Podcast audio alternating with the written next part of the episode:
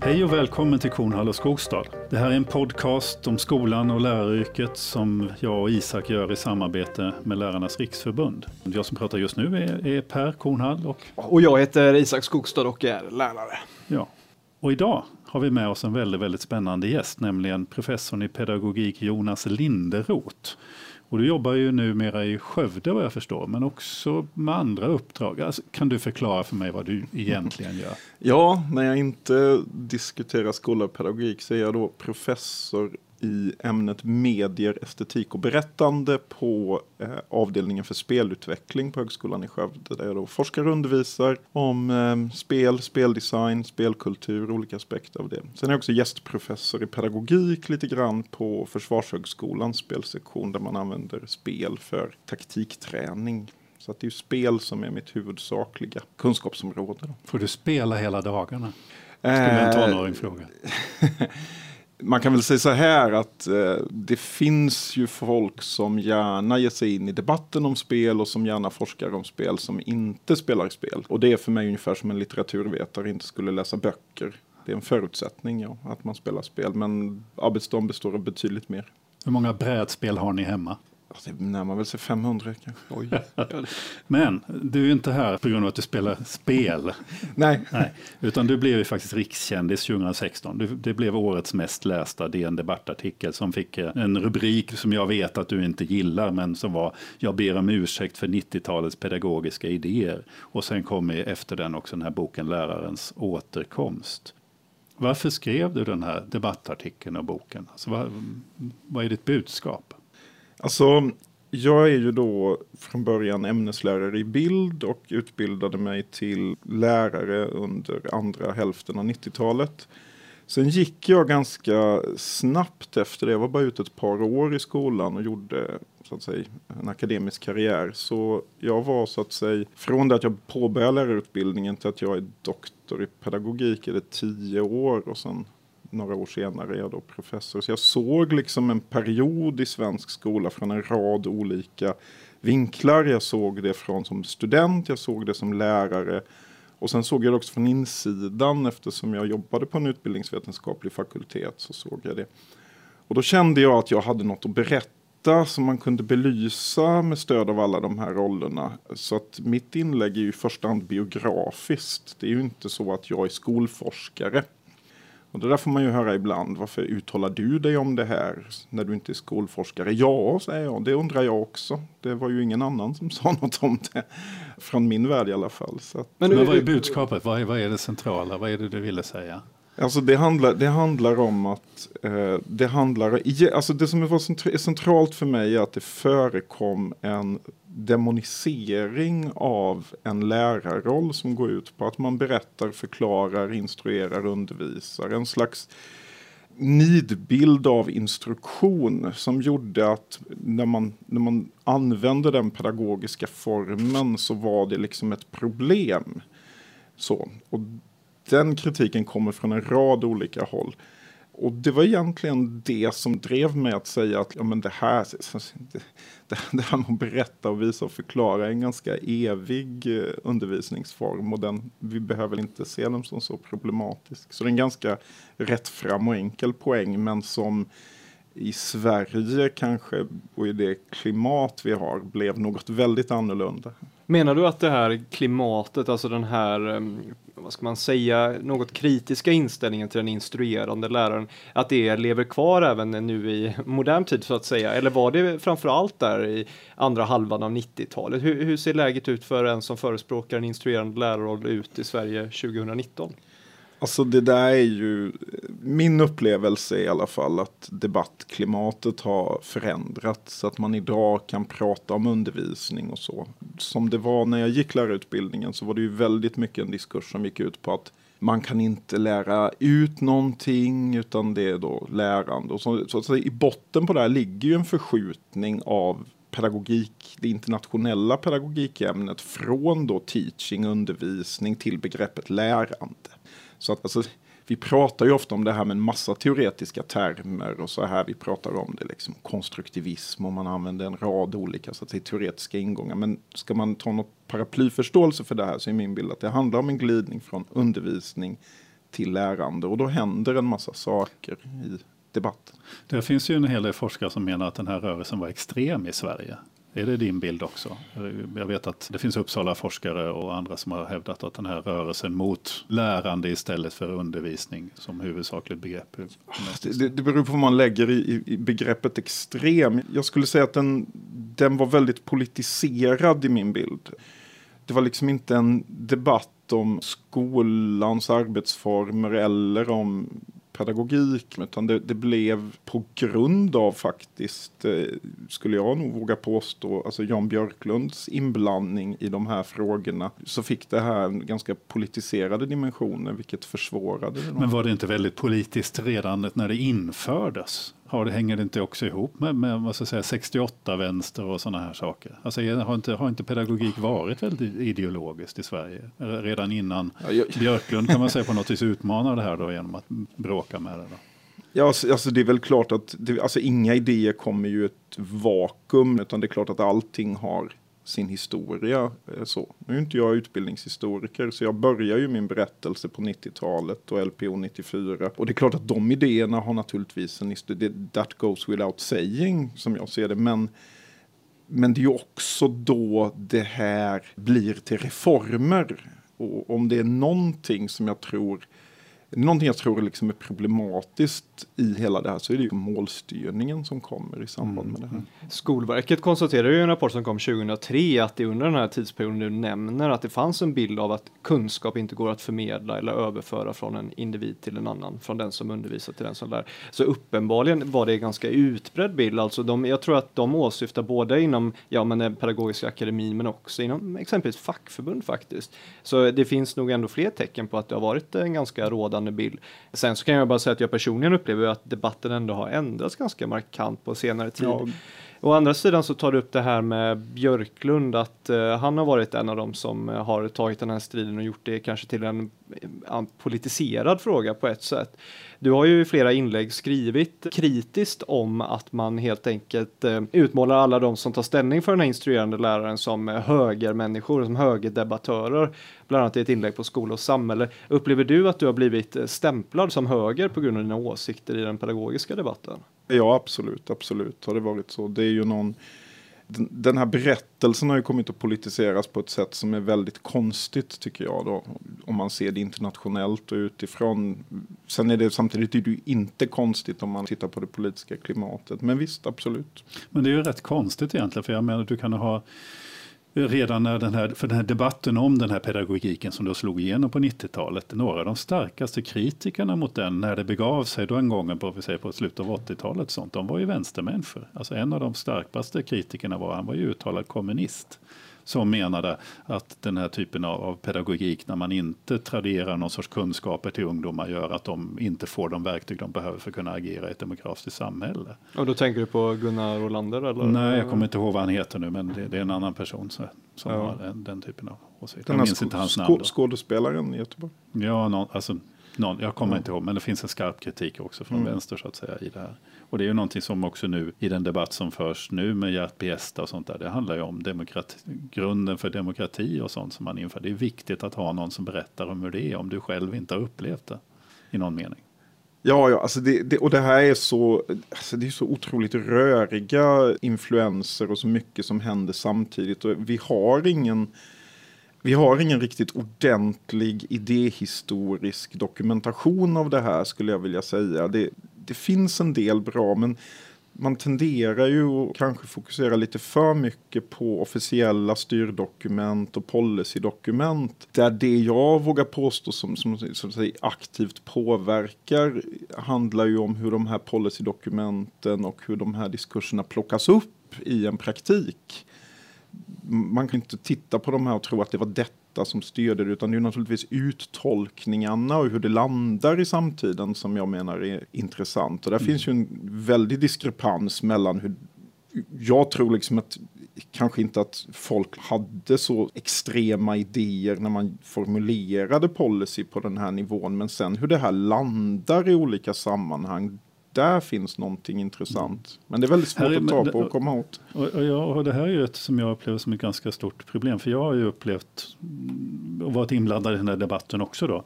Och det har jag ibland kallat den här typen av pedagogik som slog igenom på 90-talet och som min lärarutbildning byggde på. Som skapar mycket frustration hos mig. Och som också den här känslan av att när jag började läsa internationell forskning om utbildning så förstod jag att många, många saker var, så att säga, finns inte stöd för i forskningen av det som drevs igenom. Men då försöker jag ju kalla det för progressiv pedagogik eller postmodernistisk kunskapssyn eller konstruktivistisk pedagogik och alltihopa det här. Men ingen av de här etiketterna stämmer ju Jonas. Alltså, utan det är snarare det att vi hamnar i något läge där det finns en, en, en geggamoja av influenser som har lett till en viss sorts praktik. Men det gör också svårt för oss att, att agera, beskriva vad det är vi ska göra. Jag, jag, jag tror att det, det som är centralt här är att det sker en som, som någonstans är en gemensam tråd och jag tycker kanske liksom alla de här vulgäruppfattningarna av postmodernism och så som florerar i debatten och, och så. Alltså det kanske man bör undvika men det finns en, en sak som är gemensam för det här och det är ju just att det landar i en kritik av den befintliga skolan och det landar i en kritik av skolan som eh, samtida samhällsprojekt. Och eh, det som egentligen är gemensamt för många av de här rörelserna det är att det är nytt.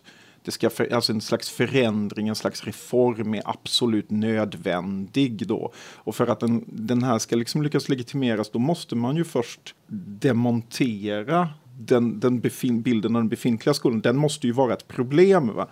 Min kollega Adam Chapman han skojade en gång och sa It has to be broken if capitalism are to fix it.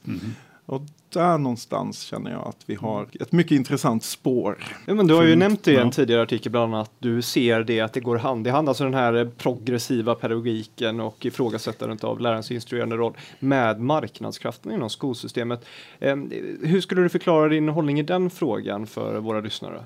Ja, det kom en ny avhandling nu här, Thomas Vedin, humaniora med inriktning mot utbildningsvetenskap i det ämnet, en idéhistorisk utredning där han efter att ha läst efterkrigstidens policydokument landar i en slutsats av att olika vänsterröster drev fram en, en successiv eh, nedtoning av, av auktoriteter för att liksom lyfta fram eh, Demokrati. Demokrati så. och eleven. Mm och att vad man gör då är att man dem- demonterar skolan som samhällsinstitution. Och då, som han uttrycker det, så landar man i en position där det högerpolitiska svaret blir marknadsskolan. Att man då har så att säga ha, gjort så. Och det är väl en position som kommer ganska nära min. Alltså att de här olika rösterna som förespråkade någonting som naturligtvis var väldigt bra och lovvärt och så. Vad tänker du på då? Ja men att det är väl självklart att vi vill ha ett demokratiskt samhälle och så, alltså fritt från auktoritetsstyre och så.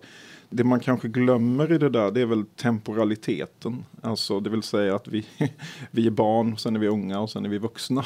och det är frågan om när ska man eh, föra in de här olika dimensionerna. Alltså, jag har ju själv fyra barn och jag tycker ju demokrati är en fantastisk idé men när, liksom, när den var fem så kanske jag inte tillämpade det om man säger så. Men, men vad Men, gör du, men vad du säger som, Ja. som egentligen som jag tycker är intressant för att vara, vara explicit så säger du att jag menar, du blir anklagad för att vara högermänniska därför att du har kritiserat det man ibland kallar för flumpedagogik. Men det du egentligen säger är ju att du säger att flumpedagogiken var en utgångspunkt för högerprojekt, ett högerprojekt att marknadsera det- skolan. Och det syns väldigt tydligt idag i, eh, och det är väl det som många skoldebattörer missar, är att väldigt mycket av den här demoniseringen av den undervisande läraren, den är ju förknippad med digitaliseringens framväxt. Så att när det, här, det som händer på 90-talet som jag tycker gör 90-talet ändå till en intressant diskussion, eller som, som en intressant epok, här, det är ju liksom den framväxande digitaliseringen och då kommer den här diskursen om att i framtiden kommer du att kunna googla dig fram till allting. Du kommer inte att behöva lära dig konkreta fakta om saker för det kommer att finnas tillgängligt. Det viktiga är att du ska lära dig att söka information. Vi hade till och med det här begreppet lära sig att lära under en period. Var det... Eller kunskapande har jag hört mycket om. Ja, ja det, det är en variant på det där. Ja, nu tappar jag mig. Vad var din fråga Per? Vart var jag på väg? Då handlar det om att flumpedagogiken är höger. ger en möjlighet för marknadskrafternas spel. Ja, just det. Digitaliseringen där är ju, är ju så att säga, där finns det ju, och där är ju väldigt få personer som så att säga anklagar detta för att vara någon slags flum. Eller, alltså, där har vi ju en gigantisk storkapitalistisk industri med liksom, intressen för skolsektorn och utbildningssektorn som inte vill något hellre än att gå in där och förändra. Och den drivs ju av någon idé om att i det framtida samhället så måste det här förändras. Vi måste bryta upp de här strukturerna och så. Och lite grann om vi ska gå tillbaka till det här, vad, vad drev mig då? Alltså, jag, jag har liksom tänkt många gånger, tänk att ha gjort sin yrkesroll som lärare och vara nära pension och så få höra det här då. Allt du har gjort under din gärning, det var fel. Så det fanns också en slags sån här terapeutisk idé med den här boken. Att jag, jag tyckte att någon i den här pedagogikvärlden borde tala om för de här lärarna att det kanske ändå var så att de gjorde något bra. Vad fick du för reaktioner mm. på boken och på artikeln? Liksom? Vad var den samlade reaktionen från exempelvis lärare? Då? Alltså det är svårt att säga. Alltså det var ju ris och ros i alla led och alla läger kan man väl säga. Det fanns väl folk som tyckte jag slog huvudet på spiken på någonting där. Och så sen de som hör till min generation och var, var med och kanske lärarutbildade sig samtidigt. Och Sen är det klart att jag rev ju upp himmel och jord, kanske inte så mycket med boken utan med artikeln då i det svenska så att säga, utbildningsvetenskapliga. Men där kände akademin. du dig ganska hårt återgången av, av dina ja, kollegor inom pedagogik? Ja, för det som hände var att jag skrev en artikel som faktiskt handlade om att de här reformerna som man gör på 90-talet, alltså målstyrning, åldersblandad undervisning, FT9-reformen, att flera av dem de säljs ju in med pedagogiska argument, men som jag ser det är det så att säga ekonomiska reformer som sker. Och att då används en diskurs som människor i min värld hade producerat, att vi så att säga demonterade den här idén om den instruerande lärarrollen då. Och, och, vad som hände i debattartikeln var ju att, alltså, då känner jag att ja, men om jag nu har den här positionen, det är viktigt att påpeka att jag faktiskt som ung doktorand var med. Jag var ju med och så att säga basha den här skolan. Jag, mm. Vid ett par tillfällen sa jag så här oerhört populistiska saker om i framtiden, ja men så här, kommer vi inte att behöva, liksom, man kan, kommer att kunna slå upp allting. Och så här, som, som idag när vi såg var digitaliseringen hamnade, det är fullständigt absurt. Va? När vi har informationskrig och stora företag som driver sina agender och så. Men då kände jag ett behov av att säga att det här har jag gjort och det är jag ledsen för. Så jag pekade på ett exempel när jag hade gjort detta under en föreläsning i slutet av artikeln. Så här, en liten avslutande passus och sen retoriskt nog så, så för att spetsa till det här så retoriskt lägger jag till att jag ber om ursäkt och uppmanar andra som var med och göra samma.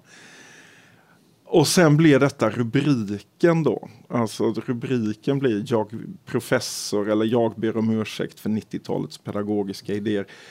Där det då låter som att jag var en av arkitekterna bakom den här skolan. Mm. Du, i en mm. reportageserie på Studio 1 där du intervjuades så, så, så, fick du frågan om hur den här artikeln har tagits emot och du beskrev att det var en ganska jobbig period för du fick väldigt hård och ibland kanske till och med orättvis kritik från ja, men, kanske kollegor eller så. Men det var någonting du också nämnde som jag kommer ihåg att jag reagerade väldigt på. Det var att du avrådde andra från att ge sig in i skoldebatten. Och jag blev nästan lite upprörd när jag hörde detta. För ja, tänkte det jag, förstår jag att du blev. Ja, ja hela mitt existensberättigande. Ja. Nej, men, nej, men hur, är inte det, inte det dumt då? För att jag menar, ja. om, om vi blir fler och fler som ändå driver vikten av en god undervisande lärare så kan man ju uppenbarligen kanske förändra tonen i debatten. För det har vi ju sett på senare år. Varför, varför ska man inte ge sig in i skoldebatten? Ja, alltså jag, jag tror jag säger i det där reportaget också att det där är, så, det där är ju så att säga känslor man kan ha ibland. För att det, det var ju en ganska jobbig period och, och att ibland så så håller jag ju helt med dig att det här är så viktigt. Annars skulle jag ju inte sitta här idag. Ja, liksom, att man måste plocka upp det. det, det men det, det, för, för det här illustreras ju väldigt väl av vad som hände med debattartikeln. Alltså rubriken kommer och så ingressen som inte är skriven av mig. Efter ett dygn läggs den bakom betalvägg. Rubriken var inte heller skriven, den ska sägas. Mm. Nej, rubriken och ingressen. Nej. Rubriken och ingressen har inte jag skrivit. Och detta är det som merparten av läsarna kan nå. Alltså de kan inte läsa den här sen. Och alla har en åsikt. av vad det här handlar om. Det skrevs ju till och med debattsvar i, kom i GP av, av en person som jobbade på samma fakultet som skriver det här. Och den är fullkomligt goddag yxskaft. För den skriver ju så här, hur kan han säga så här? Han var ju inte ens med.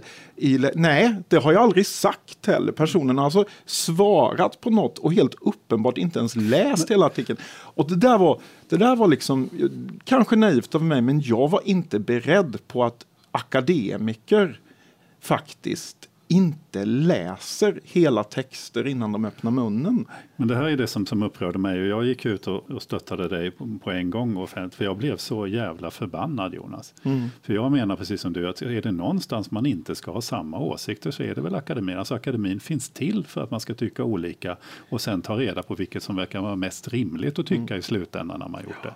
Men här, här blir det någon sorts eh, personlig förföljelse. Och, och jag, jag, själv sa till en professor som hade inom citationstecken sagt att du hade sagt någonting som du aldrig hade sagt. Mm. I privat kommunikation med andra människor och sånt där. Alltså det blev ju ovärdigt eh, debatten. Och, och men det är då jag blir riktigt jo, bekymrad över hur tillståndet då på ja, lärarutbildningen. Men det är väl där, det, alltså det, som, det, det, här, det här politiseringen kommer in. Alltså. Och det var ju också, för det som också hände då var att Jan Björklund tweetade en tweet se där, då är det inte friskolornas fel, eller någon den typen av formulering. Och man kan väl säga så här att, att alltså så här, jag har varit på seminarier i utbildningsvetenskapliga sammanhang där människor har använt som ett argument i debatten att ja men det där låter precis som Jan Björklund och sen är det locket på. Och utan att packa upp innehållet i det här utan dit går man inte liksom. Så att, och det, det där är det, det som hände var ju att jag lite grann fick på något sätt stå till svars för en Björklunds skolpolitik för att vi trycktes ihop som att vi stod för samma sak. Och det, det tror jag är orsaken till det här. Va? Och att det här var inte ett vetenskapligt argument. Det här var ett, eh, det här var ett politiskt inlägg. Samtidigt hade ju vi den PISA-hearing vi hade vid Göteborgs universitet hade ju Jan-Erik Gustafsson stått i en hearing och, och, sagt att han, vad hans hypotes var, som jag delar till fullo, att den här läroplansreformen hade haft vissa effekter. Så. Mm, eh, effekten var då att e-, elever arbetar med eget arbete och lärarens roll tonades ner, eller hur? Ja, det, det, är, och det är viktigt att betona att där, i den hearingen säger han att det är en hypotes, va? för han pekar ju på att vi vet inte riktigt, det finns inte data, men hans hypotes som han säger i den hearingen är att läroplansreformen var en av de anledningarna till det första, den första delen av PISA-raset. Men och det, det, är också så otroligt viktigt att betona att det finns ju ingen seriös forskare som tror på monokausala förklaringsmodeller, att det är en sak som påverkar. Det finns ju ingen anledning till att det här inte skulle kunna ha samverkat med en massa andra mm. saker, men det är ju den politiska berättelsen. Och där är det precis som du säger Per, där, där kan jag tycka att det är lite ovärdigt att man inte kan hålla två bollar i luften samtidigt då, utan att man liksom måste forcera in det i det formatet. Skulle... En sak som du faktiskt säger som jag tycker är spännande och spännande för du, du är ju då spelforskare, du, du, kan väldigt mycket om de här digitala systemen. Samtidigt så hör man ju dig vara ganska tydligt kritisk mot den digitalisering vi har sett. Vad, vad är, är inte spelen räddningen för skolan? Alltså, digitalisering och spel, det är så otroligt lösa begrepp. Alltså, så det går inte att säga. Tittar man på de forskningsöversikter som finns när det gäller just att använda spel som en metod för lärande så är ju liksom, det finns kanske en tiotal random control trials i världen gjorda på det här men då är det ju så skilda innehåll och skilda settings. Så är det två som visar positiva, två som visar negativa och flera som visar ingen skillnad så. Men det där säger ju ganska lite därför att där handlar det ju om detaljer. Och så det gäller ju digitaliseringen överlag. Alltså det är ju ett oerhört klumpigt begrepp, digitalisering. Jag menar, där, där kan vi avse de administrativa systemen och lärplattformarna man använder i skolan. Vi kan prata om presentationsverktyg, vi kan avse ordbehandling, bildbehandling, asynkron kommunikation. Det finns ju massor med aspekter och det är ju väl helt självklart att en sån gigantisk förändring både har positiva och negativa effekter för min del personligen då som är intresserad av spel som en pedagogisk metod och faktiskt vid några få tillfällen använder det och vet att man kan få det att fungera om man gör rätt. så är det stora problemet att det finns en sån enormt hypad TED-talk-liknande diskurs som man måste liksom skala av för att ta bort det, att, att sluta prata om det här som någon slags räddning eller så. Så det, mm. det är ju ett problem att, att är den debattnivån vi har. Det tror jag gäller digitaliseringen, för jag menar, vi är ju långt bortom för att man kan sitta och säga så här, jag är för eller emot digitalisering. Det är ju som att vara för eller emot elektricitet. Liksom. Mm. Det, det, här är här och vi måste hantera det. Och det innebär möjligheter och det innebär problem. Liksom. En fråga som, som jag liksom är nyfiken på. Om du fick göra en lärarutbildning, vad skulle du göra om du fick reformera lärarutbildningen? Eller är det någonting du tänker på det här? Ja, jag skulle ju se över lärarutbildningens styrning Lärarutbildningens styrning, ska du samla de personerna som styr lärarutbildningen idag så fyller du Friends Arena. Så att där, där, det behöver klart ses över och se över vilken nivå innehållet formuleras på. Det finns ju en bild ibland av att det sitter någon slags ondsinta flumpedagoger och gnuggar händerna för att lägga in mer postmodernt eh, tänkande i det här. Alltså det är, inte, det är inte på den nivån innehållet i lärarutbildningen formuleras. Den, den formuleras av överarbetade lektorer och adjunkter som ser i någon lista att nu har det kommit en ny bok om eh, lekteori. Den kanske är bra att lägga in i den här kursen om lek och lärande och så beställer de ett referensex och så uppdaterar de det. Så att det är inte så där, där, behöver man se över vilken nivå innehållet styrs på. Man behöver se över styrningen till, till rätt stor del. Och man behöver se över examinationsformerna i lärarutbildningen. Kanske... Men du håller med lite grann OECD om en mer centraliserad lärarutbildning? För det är faktiskt vad de skriver med en mera tydlig vision för läraryrket. Då. Ja, det, det, skulle jag väl säga. Jag är inte så säker på de exakta formerna kring det här. Jag skulle nog jag skulle nog inleda med att göra en ordentlig utredning innan jag började reformera så att man kommer åt problemen och att då vara medveten om att det här är oerhört komplext. Va? Alltså att de villkor också som eh, de personerna som har, de arbetsvillkor som personer som jobbar i lärarutbildningen har ser ju ganska annorlunda ut jämfört med andra akademiker och så. Man har ganska lite forskning i tjänsten och det skapar ett ganska högt tryck. Stort samhälleligt krav på att producera många studenter men få sökande och alla de där arbetsvillkoren går ner till den operativa nivån där man möter studenter på, i olika processer och de måste man kartlägga för att kunna reda i det här systemet. Mm. Jonas, jag är lite nyfiken. Skulle du säga att det finns ett pedagogiskt etablissemang i Sverige? Alltså jag är inte så, jag tycker det är lite, det, är så svårt därför att det begreppet är ju lite så det, det är ju liksom sånt man tar till när man inte kan peka på en specifik person och det finns alltid risk att man gör en strawman när man säger så. Samtidigt är det ju en tidsanda man vill komma åt som man kanske har upplevt och så och då, då, då blir det väldigt komplext. Nej, jag skulle nog undvikit att använda det. Jag tror det är bättre att försöka och titta på specifika texter. Jag tror det är det debatten behöver. Vi behöver bli mer fokuserade och sakliga. Då. Egentligen tror jag att alltså, mycket av den här debatten är ju redan passé. Jag tycker samtalsklimatet, precis som du sa innan Isak, har, har förändrats ganska markant. För mig som biolog är det så konstigt att vi någonsin hamnade i det här med att man inte skulle få överföra kunskap genom tal från en människa till en annan. Det är ju det är faktiskt det som skiljer oss från våra närmaste släktingar. Och där, men där tror jag det är överföringsmetaforen som är problemet. Att man på något sätt har någon slags idé om att vad som låg i begreppet utlärning och, och begreppet stoff var att det faktiskt flyttades in någonting i hjärnan på den andra. Att detta är ju helt omöjligt. Det måste ju vara så att det sker en inre konstruktion. Liksom. Mm. Så det, det, handlar nog om huruvida man använder bokstavligt eller metaforiskt. Så det mm. finns, och, där, och där hamnar vi precis det här vi pratar om. att pedagogisk psykologi vulgärtolkas och vantolkas. Och jag har ju sagt i något sammanhang att det här med att, att ge pedagoger lärande teorier, det är som att ge barn eh, moraknivar. De kommer att skära sig. Och det är verkligen så här, det här med att man, det, det, jag har ju tagit ställning för det som kallas ekologisk psykologi, tycker jag är spännande. Men det sista på jorden jag vill, det är att det ska ske ett paradigmskifte inom svensk pedagogik, där alla blir pedagogiska psykologer. Vi måste kunna skapa policy utan lärandeteorier, utan det som är det senaste på modet. Va? Alltså en, en av mina mentorer sa en gång, man måste kunna bedriva forskning utan att varje gång gå till Wittgenstein och bryta upp de stora kunskapsteoretiska frågorna. På samma sätt, vi måste kunna bedriva skola utan att gå till Vygotsky, Piaget eller Dewey. Liksom. Vi måste kunna fortsätta att undervisa och där tror jag, där, där, tycker jag det är en risk faktiskt med det här som, som händer nu med att man tror att nu ska hjärnforskningen in och ta över eller neurologin ska in här. Nu, nu, nu behaviorismen, kognitivismen, sociokulturell teori, nu ska nästa grej in här. Jag tror att det, det, vi måste sluta och, och jobba på det viset.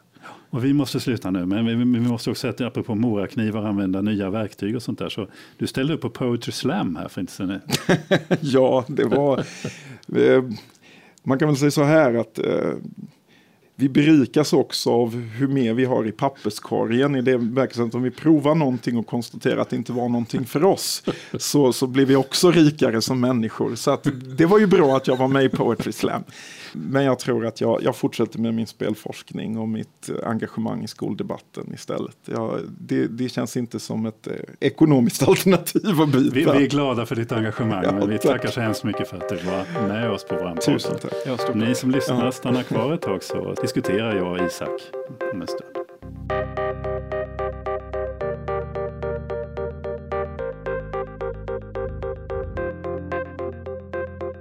Ja, Isak, då har Jonas lämnat rummet och är på väg hem till västkusten. Vad tar du med dig? Vad hörde du honom säga? Vad var det mest intressanta?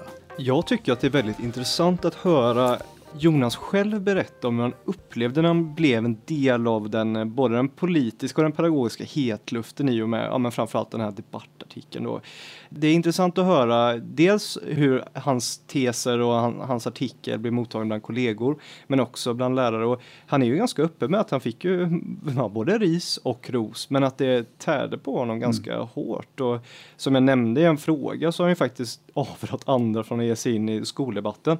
Men ändå så anar jag ändå en gnista inom honom då i och med att han ja, dyker upp till sådana här tillfällen och han ska bli intervjuad för skolvärlden och att han verkar fortsatt ändå vilja ge sig in mm. i den här skoldebatten. Så jag tycker det var intressant att höra hans perspektiv om just debatten om debatten med liksom meta ja, över ja. hela. Och lite grann att han gav sig in i den väldigt naivt och trodde att han skulle bara uttrycka sin åsikt och var inte medveten om det politiska spel som skulle hända. Och, men han var ju också helt oförberedd på de här reaktionerna på hemmaplan på den pedagogiska institutionen. Mm. Eh. Han verkar ju lite halvt sur på den här redaktören som satte rubriken då på hans debattartikel. Men jag menar ju då att eh, ja, det är lite en rubriksättares jobb att hitta någonting som går hem, som lockar mm. klick och allt sånt. Och att det är klart att det är ett problem när, ja, framförallt akademiker drar förhastade slutsatser utan att ha läst hela artikeln. Men eh, jag vill ändå fortsatt liksom försvara Jonas på det sättet att jag tror att det faktiskt var bra att det var en, ja. en eh, så hård rubrik, för det vållade intresse. Ja. Folk blev intresserade och det läste så han satte ju faktiskt igång en ordentlig debatt, en debatt mm. som har saknats i Sverige under en väldigt lång tid. Så att ja, han fick väl ta mycket skit för det helt enkelt enkelt. Men jag tror han gjorde skoldebatten en stor tjänst och för det ska han ha cred. Absolut. Det är ju faktiskt så att även om han inte själv hade varit den som hade skapat den här pedagogiken så han kunde inte be om ursäkt för någonting han själv inte hade gjort så är det ju ändå så att han säger att han, han ber ursäkt om, för att han var en del av det då när det begav sig. Och han uppmuntrade faktiskt andra att be om ursäkt. Alltså, mm. det, det ligger inte så långt ifrån vad rubriken säger. Sen tror jag att bara att konsekvenserna för honom personligen blev för stora. Och där har jag ju, ska jag vara ärlig säga, att jag har ju blivit oerhört frustrerad och förbannad på de här pedagogikprofessorerna och andra som så att säga, gav sig på Jonas personligen istället för att öppna upp de pedagogiska eh, institutionerna för debatt och diskussioner kring de här sakerna som har hänt i svensk pedagogik. Mm. Där tycker jag ju att läget är annorlunda nu. Träffar man lärarutbildare idag i Sverige så är det faktiskt, vi har, debatten har förflyttats. Eh, undervisning är inte längre fult. Och, och bara att man ska behöva säga det är ju en konstig Ja, sak. men jag tycker ändå, jag, jag tror att du har helt rätt i att debatten har förändrats och att det märks faktiskt ute bland både lärarutbildare och, och, och lärare verksamma inom skolorna också.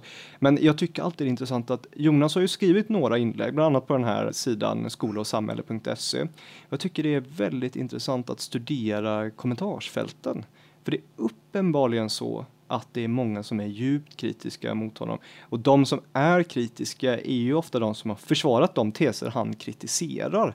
Och det är ju intressant eh, att en relativt tidigare okänd professor i pedagogik helt enkelt på egen hand lyckas i mångt och mycket vända debatten, för det måste man ge honom. Det, det, det, det, var liksom startskottet för ett skifte. Och det är naturligtvis så att det inte bara är Jonas Lindroth, utan det är många debattörer och som, som har skrivit, du har skrivit flera böcker, jag har skrivit många artiklar och sånt. Vi är många som har jobbat för ett återupprättande av den undervisande läraren. Men han lyckades med någonting som, som få av oss någonsin kommer att uppnå. Så jag har väldigt stor respekt för honom och jag hoppas verkligen att han kommer hålla sig kvar i skoldebatten. Men vi får väl se. Sen är det ju för, för mig och för, också för Jonas vet jag, jag har också pratat med Åsa Wikfors om det.